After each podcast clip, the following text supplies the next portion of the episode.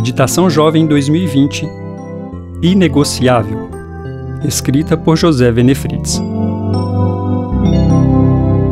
9 de outubro Histórias de Alegria.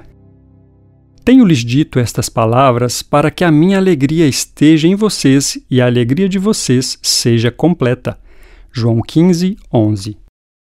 Jesus amava contar histórias, suas parábolas ajudavam as pessoas simples a entenderem as verdades mais profundas.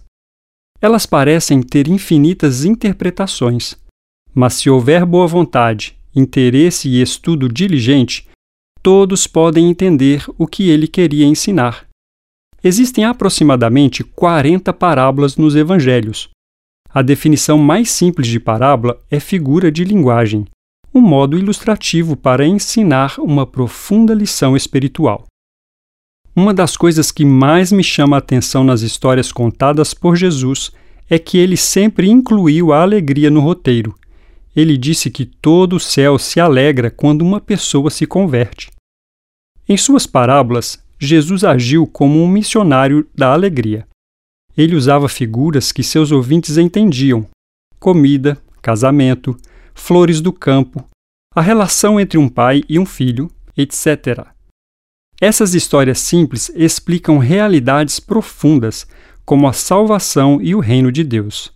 Assim, até uma criança pode entender o Evangelho, e a maioria de suas histórias vem temperada com alegria. Na seção dos perdidos e achados da Bíblia, a alegria é a nota tônica.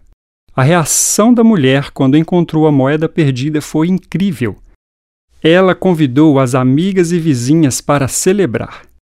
Ao achar sua ovelha perdida, o pastor partilhou sua alegria com os amigos e vizinhos. E não podemos nos esquecer de que o pai ofereceu um banquete por causa do retorno de seu filho perdido. E que imensa alegria deve ter havido em sua casa quando ele falou para os empregados: Vamos fazer uma festa e alegrar-nos. O reino de Deus é um lugar de alegria. Não desfrutar dela é desobediência. Regozijar-se é uma ordem.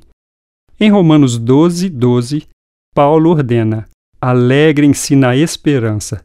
É como se ele estivesse dizendo que, se não houver motivos para sorrir, ainda assim podemos nos agarrar à esperança.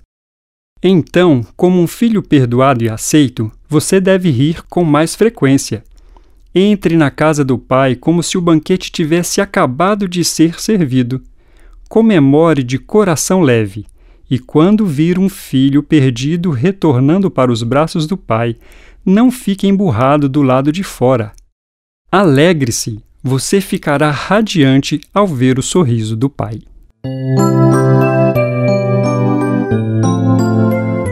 Eu sou Marcos Santos, designer gráfico na CPB.